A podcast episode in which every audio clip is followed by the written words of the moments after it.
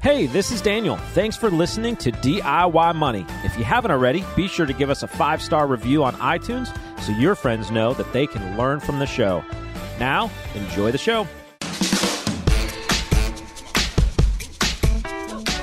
Welcome back, ladies and gentlemen. You're listening to another edition of DIY Money. DIY Money. What's shaking, Daniel? Beautiful day. It snowed. Yeah, it did. We had a dusting. A dusting of, which is the perfect kind of snow for Kentucky. Is it legit that I saw a a blip on social media that said the Buffalo region, which is where I grew up, Okay. is expecting the worst snowfall snowstorm in like 25 years or something like that. Is that, have you heard about this? Gad, Zeus, the bumble snow monster of the north strikes again. So you have heard about Logan. That was Logan chiming in, who doesn't have a mic. Like you, you can't chime in. Like nobody heard you. He said three said to yes, five, three to five feet. feet. You know what it was like when Which I grew up. sounds average You grew for up outside Buffalo. of Chicago. Chicago, you, yeah. you had snow. We had some snow. I mean, it was like you get a foot, and you'd go to school.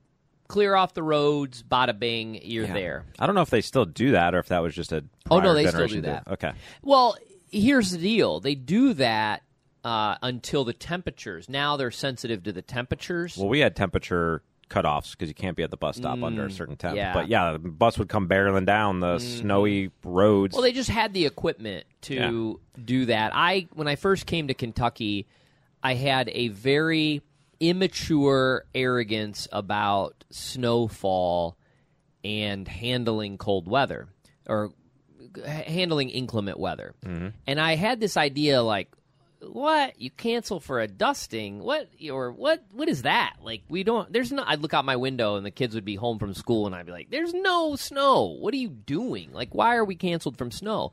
My wife in her infinite wisdom informed me that that's fine looking out our window in the you know somewhat urban area not the back roads of mountainous eastern mm-hmm. Kentucky or even some counties around Fayette, which is Lexington, where they can't get there. I mean, there's no salt trucks, there's no plows, there's nothing, and so the the school bus is not going to climb the hill whether there's a dusting or not. It ain't going to happen. So they shut down school. Now, my philosophy on that is we're in a day and age with technology. Couldn't they kind of say, okay, if you live in this region and you can't get to school, you're you're working from home today, right? Because we now have that capability due to COVID.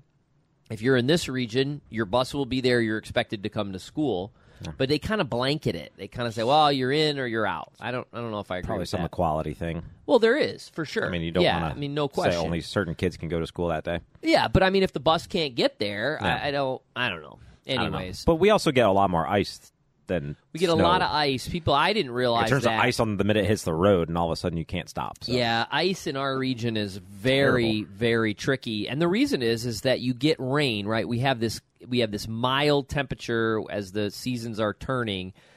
What normally would be snow in the Northeast is rain to us, and then overnight temperatures drop certain levels, you know, below freezing, and everything freezes.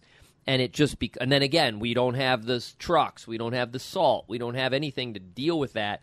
It becomes a mess there's been some doozies of snowstorms. Daniel was quote interviewing, you know, ca- came to kind of check things out prior to moving across country when you were living in Vegas. Mm-hmm. You brought your wife, Yeah, this was my second visit. Her first visit. and we had a terrible. She landed into a ice storm. horrible, horrible ice storm. Danger, Will Robinson. Danger. Power out at our house. Yep. like where you were supposed to be staying with us. We had to go with Mm-hmm. Some family members where you and we were all sleeping on the floor. Yeah. I'll never forget that. Good Roughing times.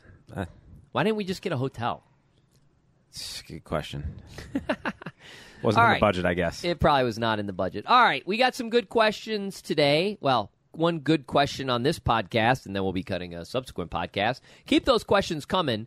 Uh, I told my my middle schooler he freaked out this morning when he realized Christmas was right around the corner, and he was like, "I don't have any money, Dad. I got to make some money. How do I make some money?" And one of the things I told him was, "Hey, send in a question for DIY Money Junior, and you'll get a twenty five dollar Amazon gift card." as long as it makes the cut. Oh, I think it'll make the cut. I don't know. Let's go through Juniors, the rigorous. juniors rise to the top. I mean, when we get a junior question, it's like bam, I put it in. Quality control. We'll see. All right. Anyways, let's go. We got a question from Mindy today. What do you got? DIY! Hey guys, this is Mindy, and thanks for your show. I really enjoy all your tips. So here's my question. At the beginning of the year, or the first part of the year, I worked for an employer and maxed out my HSA account. Well, then I got a new job partway through the year, and um, they automatically added another 1200 to a separate HSA account, and now I'm over what's allowed for my maximum. So now I don't know what to do. So, could you tell me um, what I can do so that I don't get penalized for having too much in my in an HSA account? Thanks. So I'm going to kick this one right to Daniel because I have no idea. I genuinely have no clue. So I can add some color to how wonderful HSAs are, which you normally do as well. But what does Mindy do? School has begun. So that's actually not a uh, uncommon sort of scenario. It happens with HSAs, IRAs, 401ks, all the sorts of uh, A's. A's and various types of retirement, basically tax advantaged accounts. It, it's not uncommon because they have some type of limit, whether that's an income limit or an annual contribution limit, and you can only uh, put in up to those limits. But sometimes life happens. Like in this scenario, and uh, there's an over contribution that happens. What you have to do in that instance is work with your custodian, which is uh, just the legal term for the place that your account is held. So that could be a Schwab, a Fidelity, a whatever HSA bank type of thing that you have that at. Uh, in your instance, because the employer made uh, a contribution on your behalf, you would probably be actually talking to the custodian of the one that you have independently. Uh, because if you unwind the employer one, I presume that's going to go back to the employer, and that's not what you want. You want to take that free money. You want to unwind the portion of yours, and what you'll do is you'll you'll talk to the custodian, say, "Hey, there was an over contribution." They're going to run a calculation, uh, especially if there was any gains. Like this typically happen in an invested HSA or in a IRA or 401k. Uh, you'll have gains on some of that, and that has to typically be unwound too. Sounds complicated, but they've done this before. Uh, they'll kind of have a calculation that they can do. They'll send you that back. You'll have to pay some taxes on anything uh, that had a gain on it, things of that nature. But you want to get this done fairly promptly. If you leave those funds in the account from tax year to tax year, you'll pay what's called an excise tax on that, a 6% excise tax. So there's no way to sort of get around this and go, hey, can I just pay a one time sort of penalty, but leave it in there and then kind of just have over contributed for you know future years et cetera no you just you have to unwind it start afresh and then next year going into it you'll even if you turn around hang on to that cash and make the contribution next year you just kind of have to do that so it's the nuts and bolts talk to your custodian they'll have a process for it Do it sooner rather than later. just get it done yeah because it well, gets messy if you because if you go do it at into the, the, end of the line. following year, now you're you're done. It's not going to happen, right? yeah well then you get into paying some penalties and things like that and So you don't want to do that. So you get, it on done. it immediately as soon as you. I, I I got this question, bumped it to the top because I knew time was of the essence. So get on it, call the custodian, and uh, and go ahead and make that. You know, do whatever paperwork's needed to be done to get that taken care of. Which Great. is a good principle for financial missteps or mistakes in general like Yeah, for sure. If, if something Don't happens hesitate. and you're like, even if it wasn't a mistake that you intentionally made, right? Uh, anything like this, financial wise, it's hey, take action on it, get it done right away, because the consequence of taking care of a any type of financial misstep will typically be less the sooner that you rectify it. Basically, had someone in the office the other day, young person. We were doing uh, sort of an update on a bigger picture plan, uh, wealth sort of development process, if you will. And uh, Logan just said, you know, uh, we want to explore HSAs, and the individual said, well, we have an HSA, you know, but we don't ever contribute. Who who actually does that? That's you know, why would we do that?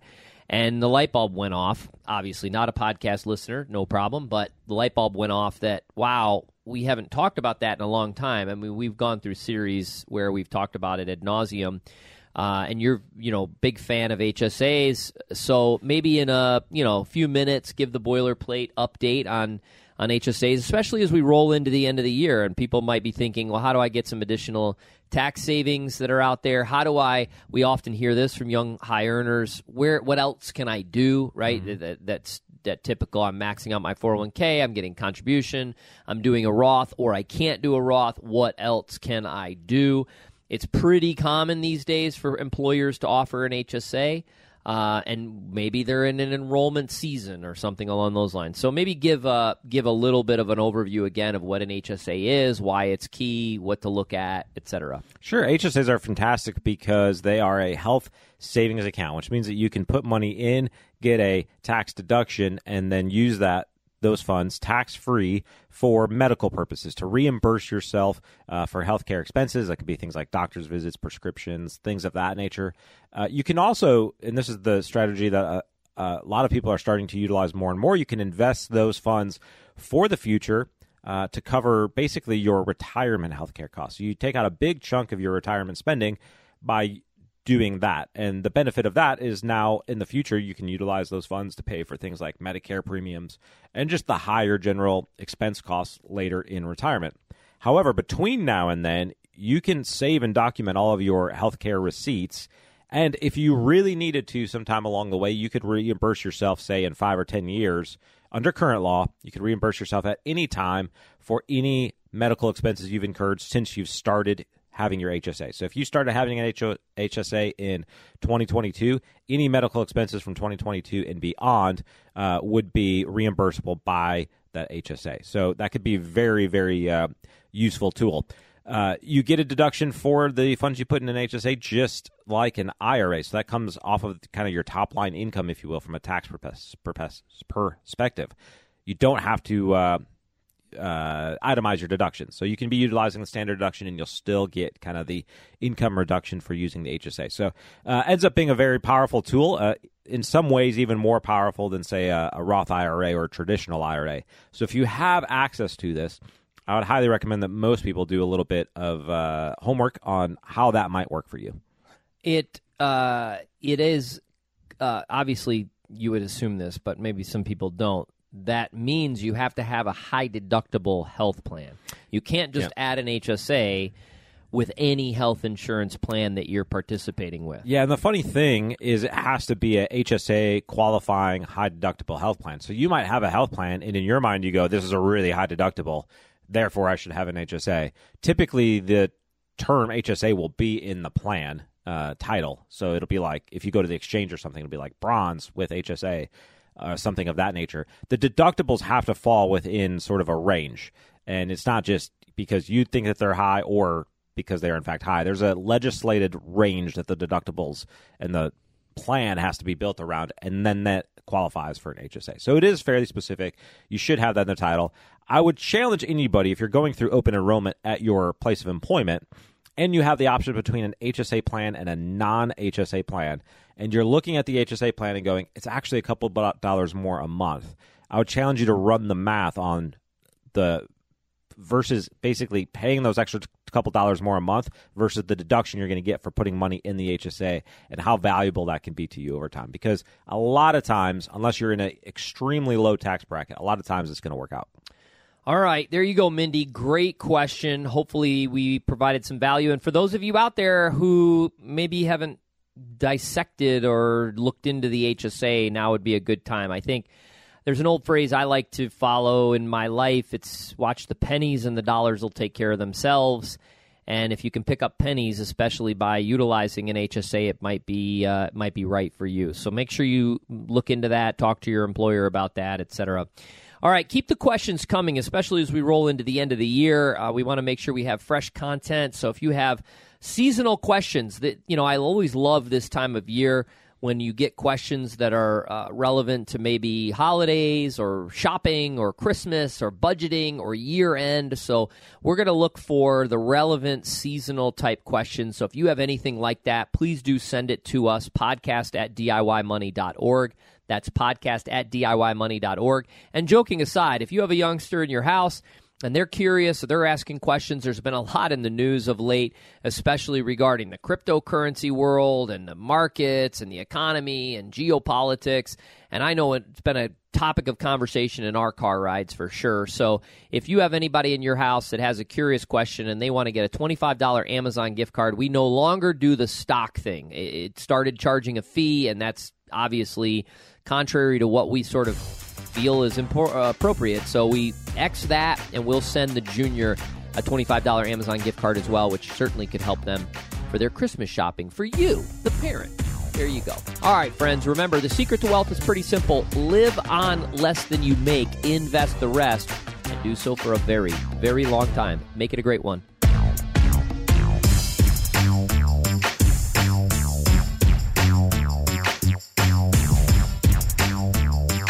Thanks for listening to this episode of the show. If you want your questions aired on the show, be sure to send that to us, and you'll get $25 Amazon gift card. This show is for entertainment and educational purposes only and is not intended as personal financial advice. Before making any financial decision, please do your homework and consult a financial advisor as needed.